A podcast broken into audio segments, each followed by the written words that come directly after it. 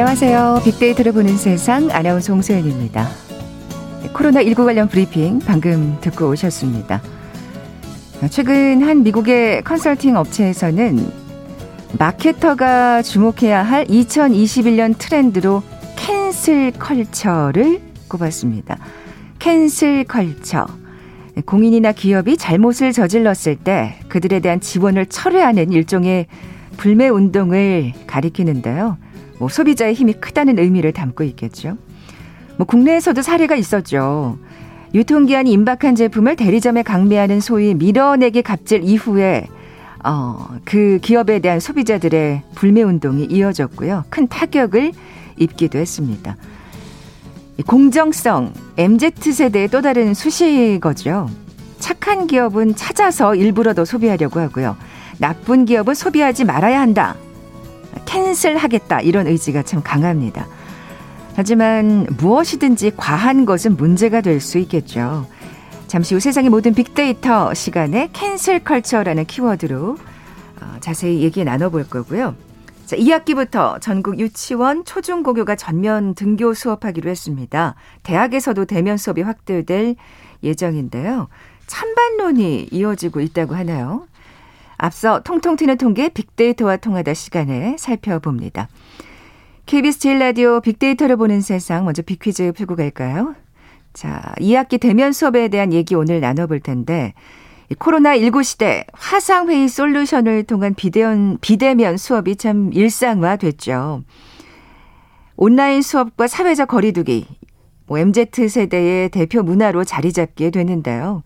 수업도 인간관계도 취미 또한 모두 이 온라인 동영상으로 해결하기 시작한 모양새입니다. 코로나 사태로 화상 앱을 일상적으로 쓰는 세대, 이들을 무엇이라고 부를까요? 보기 드립니다. 1번 골드 세대, 2번 실버 세대, 3번 주머 세대, 4번 광복 세대. 오늘 당첨되신 두 분께 모바일 커피 쿠폰 드립니다. 휴대전화 문자 메시지 지역번호 없이 샵 9730, 샵 9730. 짧은 글은 50원, 긴 글은 100원의 정보 이용료가 부과됩니다. KBS 라디오 어플 콩은 무료로 이용하실 수 있고요. 유튜브로 보이는 라디오로도 함께 하실 수 있습니다. 방송 들으시면서 정답과 함께 다양한 의견들 문자 보내주십시오.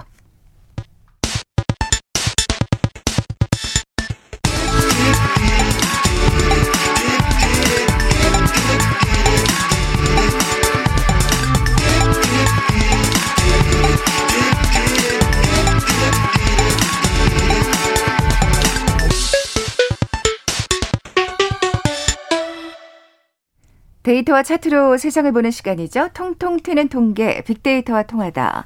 디지털 데이터 전문가 김원식 박사 나와 계세요. 안녕하세요. 네, 안녕하십니까. 오늘 이 대학 대면 수업에 관한 얘기 나눠볼 텐데, 뭐 앞서 말씀드린 대로 찬반 논란이 벌어지고 있다고 합니다. 네. 우선 정부 방침부터 좀 살펴볼까요? 그렇습니다. 예. 이 일단 제일 이제 대면 수업을 원하는 쪽은 이제 실험 실습 실기 쪽이죠. 에, 그래서 이쪽부터 하고 또 소규모 수업, 그러니까 얼마 안 되는 학생들인 경우 그리고 이제 전문대부터 어 시작을 해서 전 국민의 70%가 어, 백신 1차 예방 접종을 완료하는 9월 말에서 10월 초쯤에 점차 확대한다라는 음. 그런 계획을 발표를 했습니다. 특히 전문대부터 시작한다는 거는 뭐 실기나 아무래도 네. 소규모 수업이 많다 보니까 그런 거겠죠. 그렇습니다. 예, 예. 그리고 이제 국가 공인 자격증을 준비하는 학생들 꽤 되거든요. 학점은 학점 나름이지만 그렇죠. 그렇기 이것도 때문에요. 시기가 중요하잖아요. 예, 그렇습니다. 예. 몇월 달로 고정돼 있기 때문에 그런 면에서 실제 지도가 필요하고 또 실습을 해봐야 또 시험에 응시할 수 있어서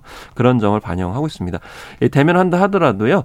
예, 큰 행사나 축제는 금지되고요. 음. 또 학생의 동아리 활동도 인원이 제한되고 또 도서관의 식당 등에서는 아, 휴게 공간을 분산하거나 칸막이를 설치하는 그런 것들을 권고하고 있습니다. 네, 네. 뭐 어쨌든 2학기부터는 뭔가 그 이 대학가의 풍경이 조금 달라지지 않을까 기대감, 네. 또 우려감, 뭐 여러 가지가 복잡한 감정이 드는 것 같아요. 근데 대학생들 사이에서 찬반론이 맞서고 있다는 얘기는 무슨 얘기인지 그렇습니다. 뭐 이게 조사를 한 건가요? 그래서 예. 한 이제 구직 사이트에서 조사를 했는데요. 예, 대면 수업의 전환에 대해서 찬성은 45.3, 반대는 50.8%였습니다. 아, 저는 예. 굉장히 찬성이 압도적이지 않을까 싶었는데 의외네요. 그렇습니다. 물론 이제 네. 어떻게 다른지는 구체로 또 말씀을 드리겠는데요. 네네. 일단 이 조사에서 반대 사유로 꼽은 것은 20대 학생들의 백신 접종이 이루어지지 않아서다라는 게 56%. 예, 안전 때문에. 예, 방역에 대한 우려도 41%. 여기에 통학 소요 시간, 주거 비용 등이 그다음 아하. 순위였고요. 또 비대면 수업 만족도도 그다음 요인이었습니다. 반면에 이 대면 수업 하자라는 쪽은 비대면 수업이 등록금이 아깝다라는 음. 게 62%. 저는 이것 때문에 등록금 네. 문제 때문에 사실 많은 분들이 찬성하지 않을까 싶었거든요. 네. 네. 그리고 캠퍼스 활동하고 싶다. 이게 62%, 강의 품질, 제대로 된 수업을 하고 싶다. 이런 음. 순위였고요. 이 비대면 수업의 장점을 꼽는 분들은 편의성을 꼽았습니다. 예, 예. 원하는 시간에 들을 수 있고 또 모르는 부분을 이제 반복해서 수강할 수 있는데 실제 대면 수업은 이게 안 된다. 음. 그리고 주거비나 식비도 절약할 수 있다라는 편리 성을 그렇죠. 또 내세워서 비대면 수업을 네. 이제 찬성하고 있습니다. 뭐 이렇게 그 통학거리가 길거나 그렇죠. 또 이제 그렇죠. 지, 뭐 지역에서 서울로 올라오는 경우 네. 혹은 서울에서 지역으로 내려가는 학생들의 그렇죠. 경우 같은 경우에는 정말 이게 돈이 또 중요한 문제니까요. 네. 근데 어쨌든 비대면 수업의 높은 만족도가 꽤 또 퍼센테이지가 높았다는 것도 굉장히 또 주목할 만한 한 거죠. 아, 예, 적응을 한 적응을 그쵸? 한 거죠. 어떻게 보면 교수님도 적응하셨고 네. 학생들도 적응하신 게 아닌가 싶은데 또 학년별로 다른 응답이 나왔다면서요. 그렇습니다. 예. 이 1, 2학년생들 이게 어 20학번, 21학번에 해당이 되죠. 아, 이분 이분들은 예. 사실 정말 캠퍼스 활동을 한 번도 제대로 못 해봤잖아요. 네. 응답률이 70.6, 64.2에서 1위를 차지했습니다. 그러니까 좀 캠퍼스 활동. 좀 해보자. 그럼요. 들죠. 동기와 네. 선후배를 좀 만나고 이 수험생일 때는 새내기가 되면 MT를 한번 꼭 가보고 싶었는데 더구나 동기 얼굴도 모르고 아, 그렇죠. 이렇게 새내기가 허무하게 끝나는구나. 라는 생각을 그렇죠. 하기 때문에 특히 1학년생들 같은 경우는 2학기 때는 좀 만나자 새내기로서. 음. 근데 20학번은 이미 이제 새내기가 지났기 때문에 덜하지만 2021 21학번 같은 경우는 2학기에 대한 좀 더 기대감이 있을 네. 거라고 생각이 드는데 근데 4학년은 좀 달랐습니다. 예, 델타 바이러 변이 바이러스에 대한 우려를 이제 이야기를 하면서 네. 예, 동아리 모임을 하다가 또 이렇게 확진된 사례도 걸 들면서 또 이렇게 음. 이 대면 수업에 대해서 우려를 표하는 아, 그런 측면이 있어서 이게 학년별로도 좀 다른 그래요. 그런 응답을 보내고 있습니다. 또 졸업을 앞둔 학년 같은 경우에는 이제 취업 시험도 봐야 되고 이런데 그렇죠. 뭐 바이러스에 덜컥 걸리기라도 하면 사실 아. 걱정이 많을 것 같고요. 어쨌든 3, 4학년들은 대면 수업을 해봤잖아요. 그렇죠.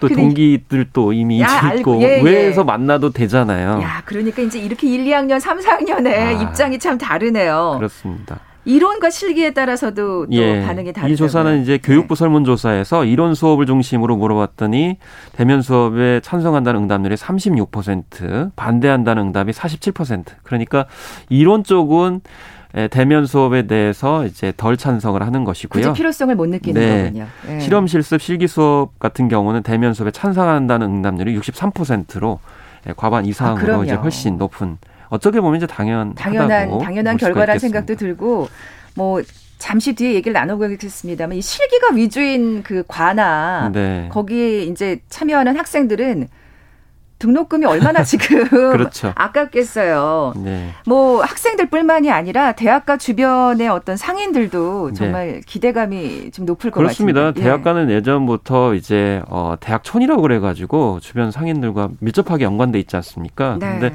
일단 이제 자영업자분들이 굉장히 타격이 심한데 어, 부동산 경우 보면은 이 네, 비대면 장기 수업에 따라서 공실률이 70%에 이르는 지역도 있습니다. 그렇죠. 뭐 원룸이 네. 굉장히 네, 투리, 많이 two room. 활성화되니까요. 예. 예, 예. 그래서 이, 어, 서울 지역을 중심으로 하면 5%에서 6% 정도 내리고 있는 그런 상황이고요. 그래도 학생들이 안 오는 그런 상황이고 특히 요즘 중국 유학생들도 많이 한국 대학교 주변에 있거든요.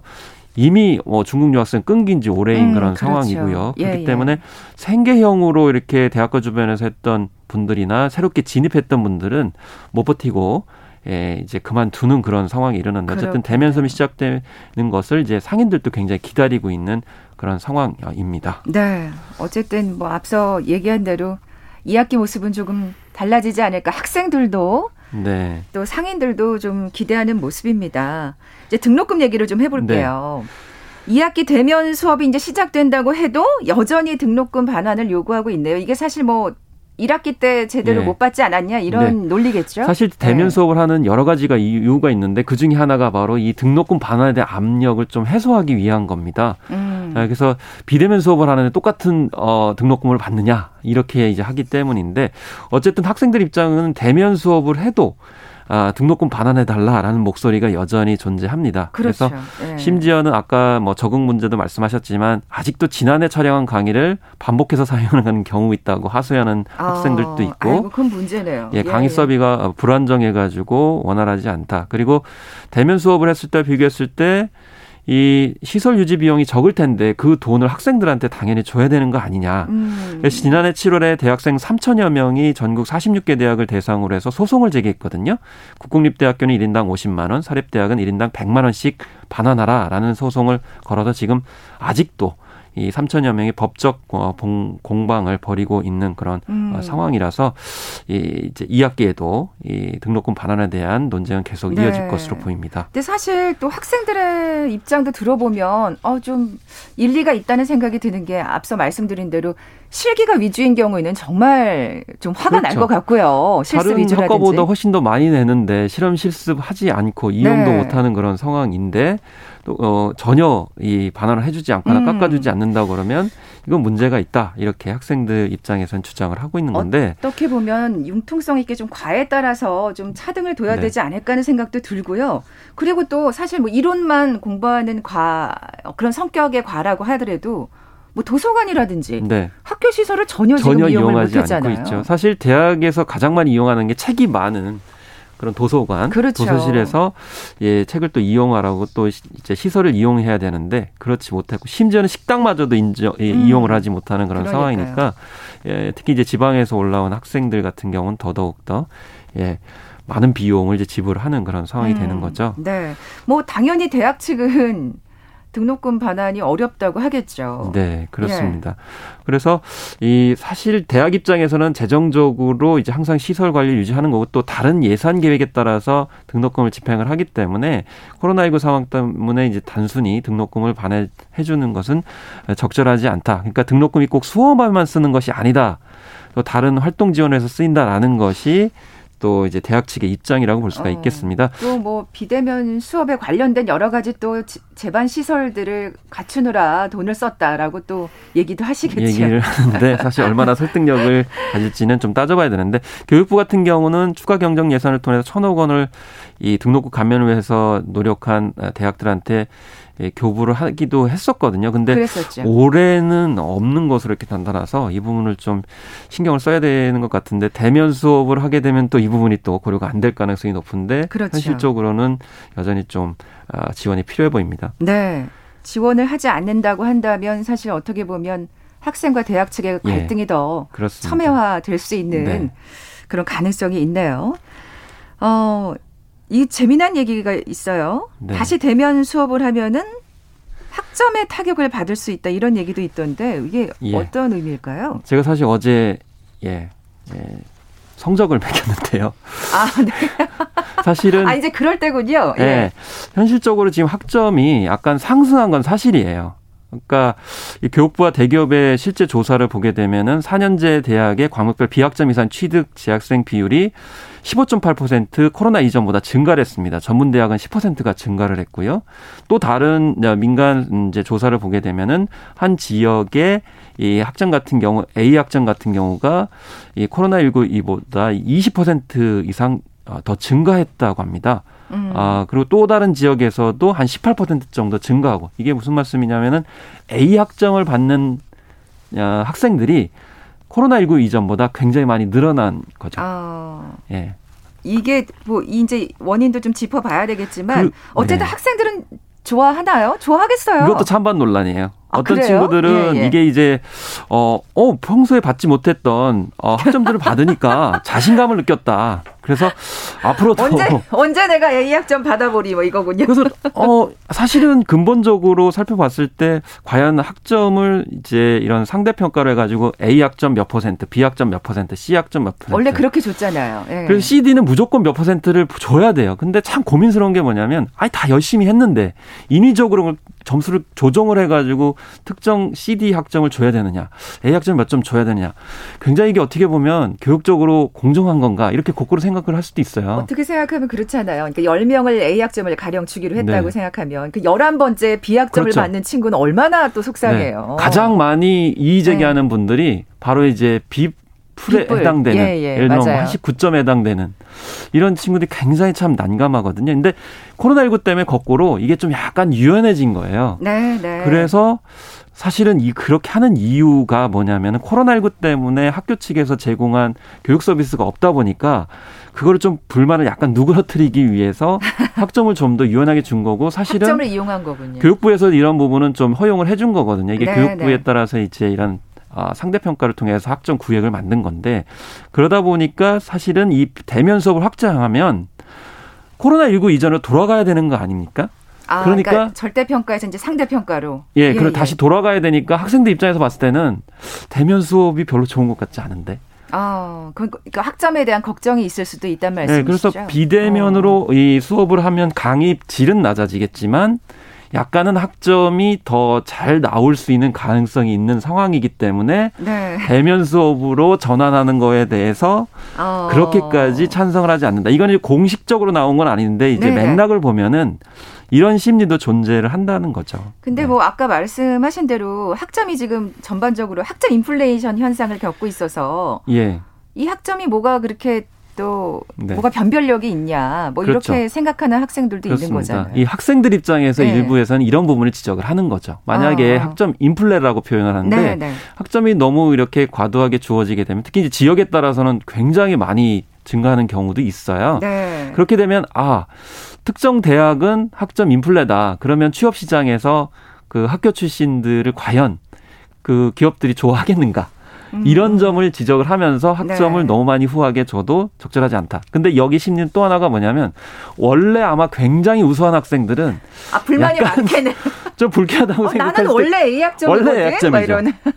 아, 야 이게 그러니까 네. 아까 뭐 실기가 위주인 이론이 위주인 과 혹은 1, 2학년, 3, 네. 4학년이 다 입장이 네. 첨예하게 다르듯이 첨예하게 다 달라요. 참 이 속내가 학생들의 네. 속내도 좀 복잡하겠어요. 지금 대면 수업을 앞두고. 예. 근데 제 개인적인 생각은 네, 네. 원래 과연 이제 그 상대 평가를 해야 되느냐. 그러니까 취업할 때 과연 학점을 그렇게 면밀하게 보는 게 과연 훌륭한 인재를 찾는 건가 이런 생각도 글쎄요. 좀 들거든요. 그래서 그러니까요. 제 개인적인 생각은 그냥 학 과목을 이제 통과냐 통과하지 못했느냐 이런 가지고 이제 기본적인 그 이제 어떤 면학 그 성실도 이런 걸 측정하는 것에 초점 맞춰야 되는 거 아닌가. 네, 네. 그러다 보니까 이게 A 플러스 맞느냐 안 받느냐가 이제 코로나19 상황 속에서도 이렇게 서로 간에 입장 차이를 그러네요. 발생시키고 있다고 볼 수 있겠습니다. 네. 상대 평가로 돌아가고 싶지 않은 교수님이시군요.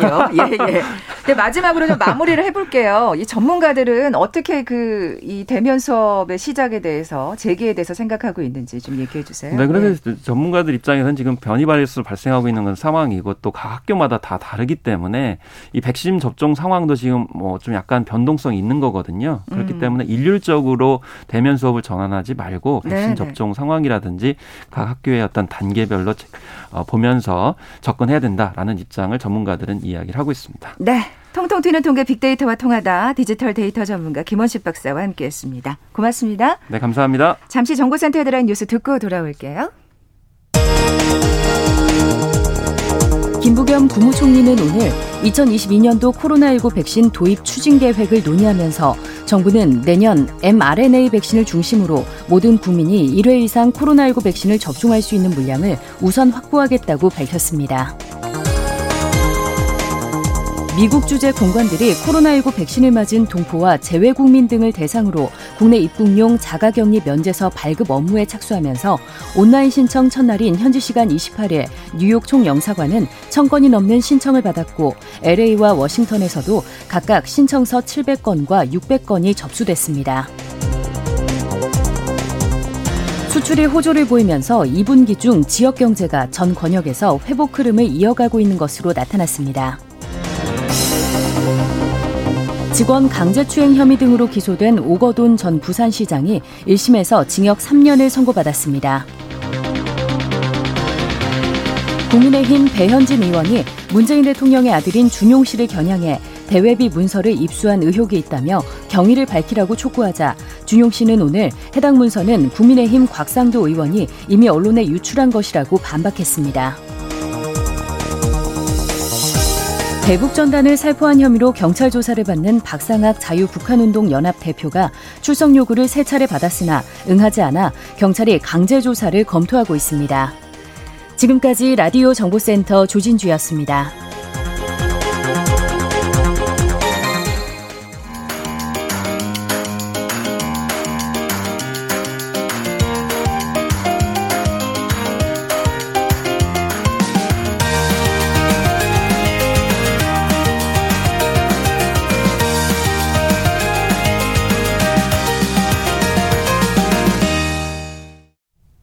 궁금했던 모든 화제와 이슈를 빅데이터로 분석해보는 시간이죠. 세상의 모든 빅데이터. 마이테이스트 민지영 대표 나와 계세요. 안녕하세요. 네, 안녕하세요. 네, 빅퀴즈 다시 한번 내주세요. 네, 코로나19 시대 화상회의 솔루션을 통한 비대면 수업이 일상화됐습니다. 네, 수업이나 뭐 인간관계 또 취미까지도 모두 온라인 동영상으로 해결하기 시작한 이들을 무엇이라고 부를까요? 1번 골드 세대, 2번 실버 세대, 3번 주머 세대, 4번 광복 세대. 네. 그 유명한 그 화상 동영상 서비스를 음. 생각하시면 될 것 같아요. 네, 자주 예, 예. 쓰시는 거 생각해 보시면 될것 네. 같습니다. 네. 오늘 당첨되신 두 분께 모바일 커피 쿠폰 드립니다. 휴대전화 문자 메시지 지역번호 없이 샵 9730, 샵 9730. 짧은 글은 50원, 긴 글은 100원의 정보 이용료가 부과됩니다. 콩은 무료로 이용하실 수 있고요. 유튜브로 보이는 라디오로도 함께 하실 수 있습니다. 자, 오늘의 키워드 cancel culture입니다. 사실 뭐, 음, 이, 뭐, 우리가 지금 온라인 세대라고 MZ 세대를 음. 지금 지칭을 했는데, 빅퀴즈에서도 또 공정 세대라는 또 키워드로 네네. 단어로 또 설명이 되는 게 MZ 세대잖아요. 음, 네. 뭐이 시간에서 정말 여러 번 얘기를 했습니다만 음. cancel culture라는 또 단어는 오늘 처음 음. 들어보는 것 같아요. 네. 예.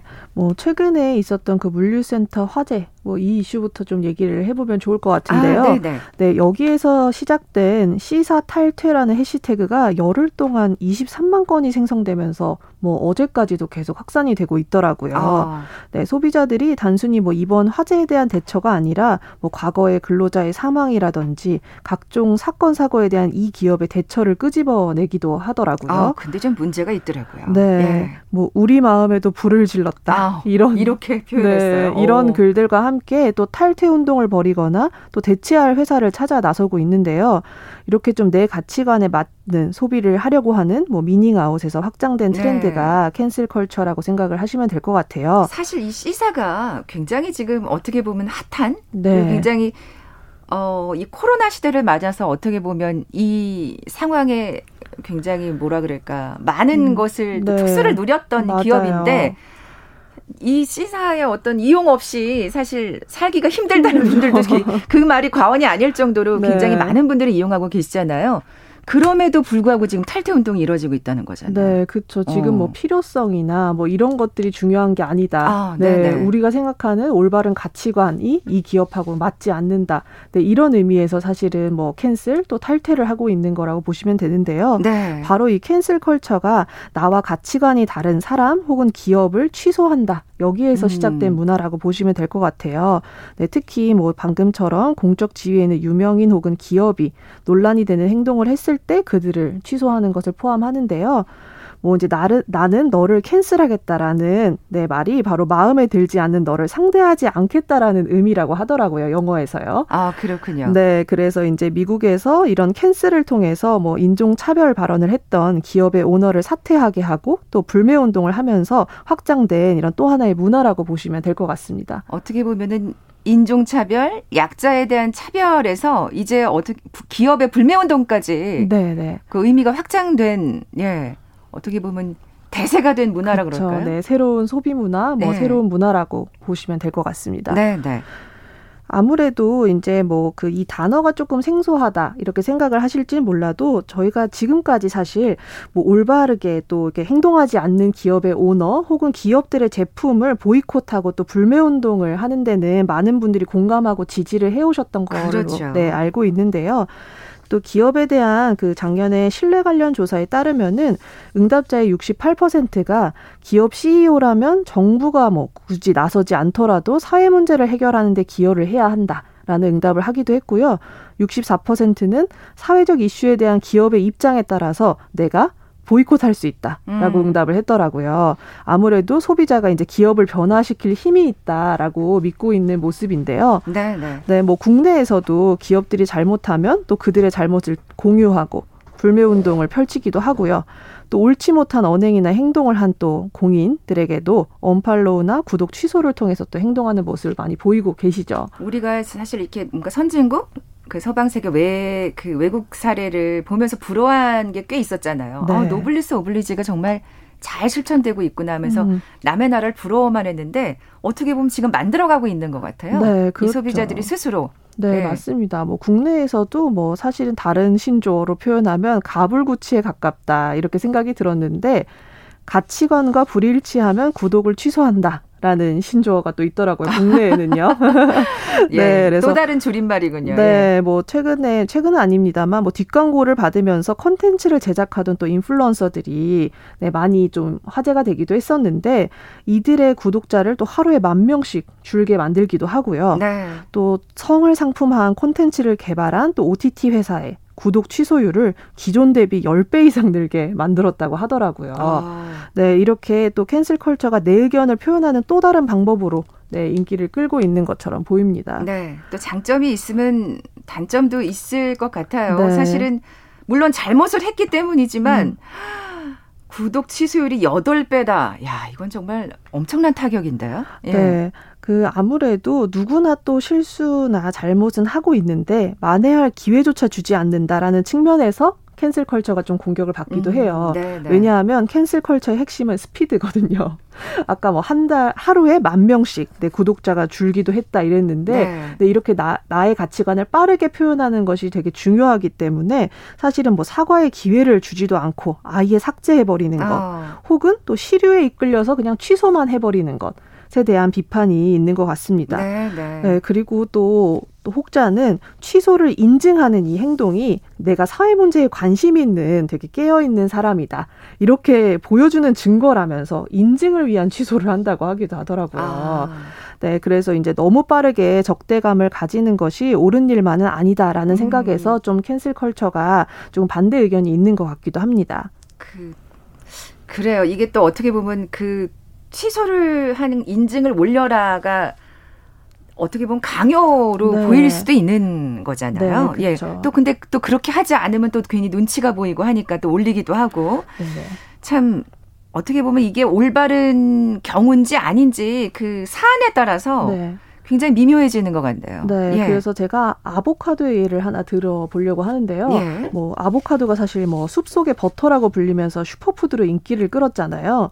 근데 최근에는 SNS를 중심으로 아보카도 손절을 얘기하고 있다고 해요. 이게 워낙 또그 환경 파괴 네. 주범이라고 네, 해서 맞습니다. 예, 그래서 예. 그 생존에 푸, 필요한 물까지 부족해지면서 아보카도 생산이 그 생산지의 주민 생존을 위협한다.